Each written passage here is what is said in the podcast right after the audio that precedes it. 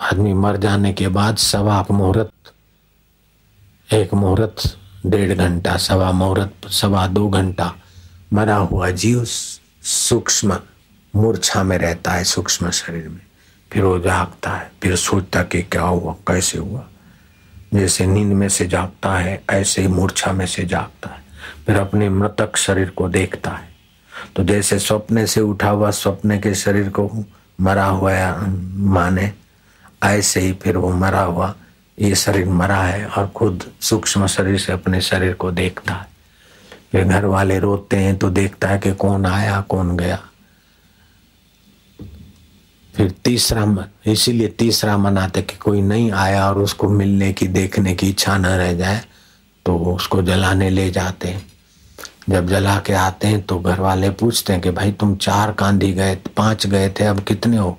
बोले, चार। चार तो उठाने वाले थे, पांचवा तुम्हारे कंधे पे था। बोले, वो पांचवा स्वर्ग गया ताकि वो सुनकर उसका जीव घर में ना भटके स्वर्ग चला जाए। फिर घर में दिया रखते हैं। पंजाबी में रखते कि नहीं रखते, हमारे में तो रखते सिंधियों में। तीन दिन तक वो दिया जलाते, बारह दिन तक कोई जलाते। तीसरा होता है तो कुटुंबी आ जाते हैं दूर दूर के आ जाते हैं फलाना कैसे मरा। ऐसा हो गया, सिर में दर्द था, ऐसा हुआ, फलाना हुआ, जो भी निमित्त हुआ, हार्ट अटैक हो गया, ये हो गया, वो हो गया। भाई, आदमी तो अच्छे थे, भले थे, चलो भगवान उसकी सदगति करे। वो सब अपने संबंध की जो तांते हैं, वो तोड़ के चले जाते, ताकि ये कहीं भटके नहीं, आगे जाए।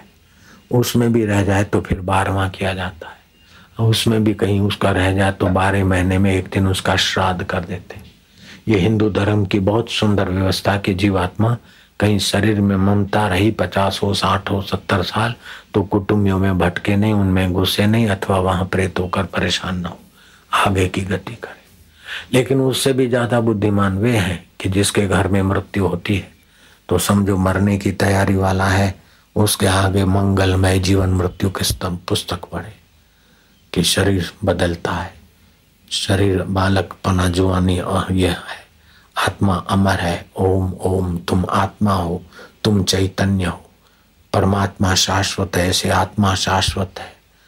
आत्मा परमात्मा की एक ही जात है और शरीर और संसार के एक ही जात है। शरीर बदलता है। बालक, किशोर, जवान, प्रौढ़, अवस्था बदल गई और मृत्यु की अवस्था भी है, बदल जाएगी। फिर भी तुम रहोगे, जैसे संसार पैदा होता है। दिखता है, बढ़ता है, क्षीण होता है, नष्ट होता है, ऐसे शरीर पैदा होता है, दिखता है, बढ़ता है, पुष्ट होता है, क्षीण होता है मरता है। लेकिन आप पैदा नहीं होते, आप तो शरीर के पहले थे, अब भी हैं, बाद में रहेंगे। आप अपने आत्मा को जानो और परमात्मा को पहचान के मुक्त हो जाओ, क्योंकि आत्मा परमात्मा की एक ही जात है, तुम्हारी जात परमात्मा की जात है। ओम ओम ओम, तुम परमात्मा को प्राप्त करो। मरते समय ऐसा अगर मर भी गया तो सवा दो घंटे के बाद तो उसकी मूर्छा खुलेगी, वही होगा। तभी भी ऐसा बोलने से मृतक के लिए बहुत मंगल हो जाता है। और उसकी सदगति होने से अपने को भी फ़ायदा है, अपना मन भी रोने, धोने में तो अपने शरीर के रस हल्के बनते हैं। और ओम ओम और आत्मज्ञान का विचार करने से अपने रस भी दिव्य होते हैं। तो मंगलमय जीवन मृत्यु पुस्तक स्टॉल पे मिलेगी, वो ले जाओ। कभी भी कहीं किसी की मृत्यु होती हो तो वो पढ़ो, पढ़ाओ और जिसकी मृत्यु होती है उसको पीछे का हिस्सा मरते समय व्यक्ति को सुनाओ। भगवत गीता के साथ में अध्याय का महात्म्य करो साथ में अध्याय का पाठ करो, श्राद्ध के दिन आएँगे। भगवान राम ने अपने पिता का श्राद्ध किया था। पुष्कर में श्राद्ध किया था कंदमूल से। तो जो शकरकंजी है, ये वो है, फल फ्रूट है, उसको संवारा सीता जी ने बल कल पहनी हुई। तपस्वी वेश में सीता जी जब ऋषियों को श्राद्ध के लिए बुलाया ब्राह्मणों को, और प्रार्थना की है हम सूर्यवंशी राम दशरथ नंदन रघुकुल वाले अपने पिता दशरथ का आवाहन करते जहाँ भी हो, इन ब्राह्मणों में आकर हमारा श्राद्ध स्वीकार करे। राम जी ने प्रार्थना की। फिर सीता जी को बोला सीता जी लाइए। तो सीता जी चीख मार के, दौड़ के जाकर घाटी में, बेलियों में, घनी घाटियों में जाके छुप के बैठ गई। राम जी समझ गए, कुछ अनुचित घटना घटी। ऋषियों को ब्राह्मणों को राम जी ने श्राद्ध का जो कुछ व्यंजन थे खिला दी जब वो खाकर चले गए तो सीता जी धीरे धीरे दबे हुए पैरों से आए कि कोई है तो नहीं अभी? सब चले गए। तो राम जी ने आश्चर्यचकित होकर पूछा के, जनक नंदनी, तुम सेवा में कभी पीछे न रहने वाली और बुद्धिमती, मधुर भाषिणी सत्य भाषिणी सीते तुम एकाएक क्यों हो करके खिसक गई? बोले, आपने जब आह्वान किया, आपके पिता का, मेरे ससरा का तो उस ब्राह्मण में मैंने अपने ससुरे को देखा प्रविष्ट होते। तो अब कौन सी बहू वलकल पहनी हुई बबूत लगाई।